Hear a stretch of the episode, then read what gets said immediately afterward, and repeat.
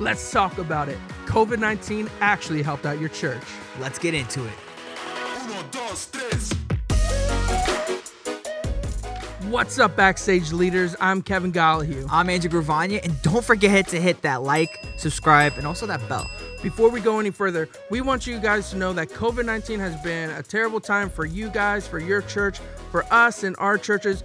So we're not trying to offend you guys by saying that there is something we can take away from this, because at the end of the day, we can take away something from the season. Right, and so that's why we want to talk about how COVID-19 actually helped the church. And this is why, because it forced all churches to come to the 21st century. That's right. But before we dive any deeper, if you're on social media, Facebook, Instagram, Twitter, make sure you follow us so you can get daily content, daily inspiration. If you are an audio listener, subscribe to us on whatever platform you are listening on. Also, if you're watching us on YouTube, make sure you subscribe, hit the bell, and smash that like button. But also, comment down below on how we can further help you and be a blessing to you, because that's what we want to do. We want to encourage you, and we want to be a blessing for you. Yes, and so we actually had to step up our social media. That's game. Right, social media. Right, live stream and online marketing. We were forced to market online with Facebook ads, with Google ads, whatever we did, right? And so COVID-19 made us boost up our online presence.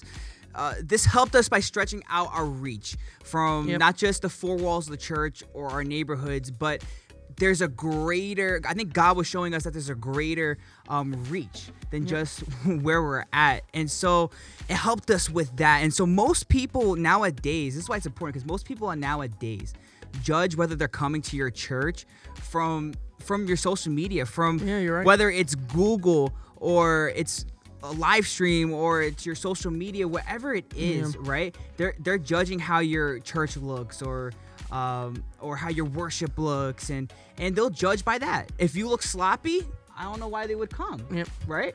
So that means we've had to prioritize what we look like on our website, on our social media, on our live streams. That's very important. But listen, there actually is resources out there that can do the job for you. It's as simple as subscribing to certain things, pressing the download button, and then posting it. For example, there is sundaysocial.tv. We believe that there is a free function in there where you can get downloads. But if you subscribe for about $9 a month, you get some solid material that, and here's the best part about social media. We can sort of, kind of, and I know it won't fully, replace it, but we can kind of have some form of community. We can post questions like on this past week, our social media account, we posted what would be in Mary's search history, right? And you saw it was like Airbnbs in Bethlehem, blah, blah, blah, blah, blah, blah. But that sparked interest. Or what cookie would you get rid of if out of these four cookies? That was the biggest one. People were going back and forth about it. Stuff like that. Another way to communicate to your church. That's right. It reenacts community. It keeps us together. Absolutely. Also, there's another resource called Nucleus Media. I really highly recommend them as well. They're a little bit more expensive, but you get so much out of them. You get 4K stock footage, you get worship backgrounds, and you get social media posts. So there are resources out there for you. We'll link them down below. If there's one that we didn't mention, please comment below. Tell us what we didn't say.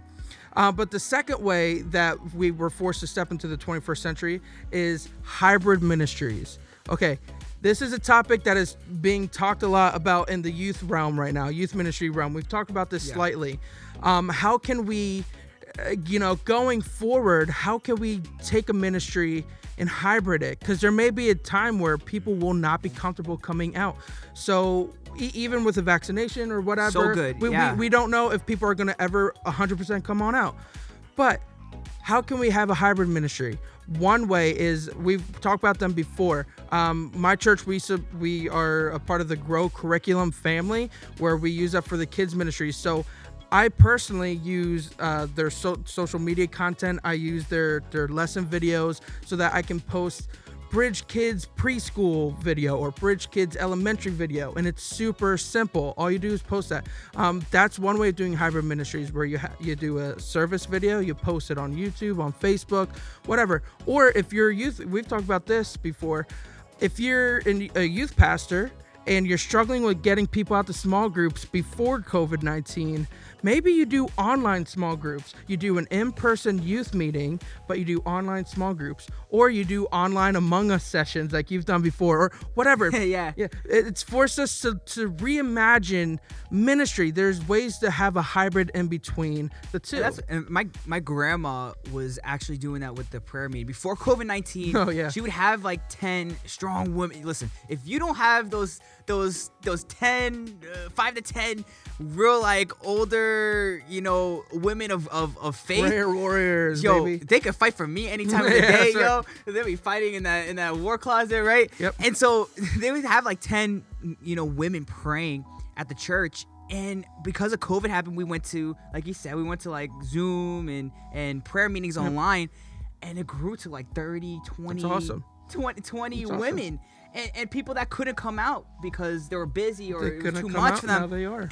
And now they're engaging in prayer. And so that brings us to our the third reason is that volunteers and staff have been learning new skills, whether that's editing, recording, photography, or audio mixing, whatever it is, an instrument.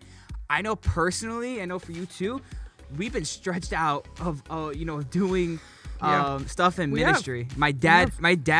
Because we stopped coming into church in the four walls of the church. And so we have to entertain or at least capture people into watching our live streams or watching our videos. And I had to personally own maybe a little bit editing and lighting with my brother or audio, and it's gotta be captivating. Sadly, it's so sad that you have to make the gospel captivating. Because it already is captivating, but to new people, right? I mean, Jesus preached. I bet when Jesus preached, it wasn't boring, right? Yeah. He probably had hung around some really good preachers. Yeah, imagine if Paul had social media and online stuff. Oh my God! Sorry, that's my soapbox. That's a different topic for another day. Yeah, and so imagine leading worship, because I'm a worship leader also with my sister and. Imagine leading worship, in online. It's weird. It's weird. You keep messing up. It's weird. But it made us get better. It made us figure out our weakness in some way. Yeah. And so we all had to get stretched out in some way. And I think that's what's so good about when bad things happen, God could turn it for his good. That's right? So like volunteers in our church, either they picked up a new role in the church or they had to fine tune what they were already doing, like our cameramen. Fine tune, absolutely. They are cameramen and women sometimes. They have to get better at their craft because guess what? If you mess up, you're messing up to majority of the church. Whereas before COVID, if you mess up on the live stream, majority of the church is actually going to be in person. So you mess up on the live stream, it's an afterthought. Yeah, but that's now, what I'm saying. But I'm singing, and you hit wrong note. Yep. Now it's the primary way of communication from the pulpit is through live streams, so it's very important. But like me personally, I've picked up editing, I've picked up audio mixing, I've picked up stuff that I thought I was okay at, but now I'm much better at, and I'm getting better at it. But here's the reality: if you're not growing every single day through this season, what are you doing?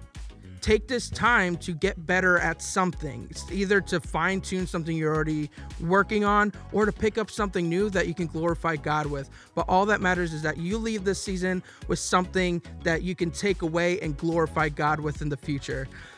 Right. And so that wraps up today. Listen, if you haven't liked and subscribed on all our social platforms, make sure you do so. Hit that bell, hit that like, and listen. We're out.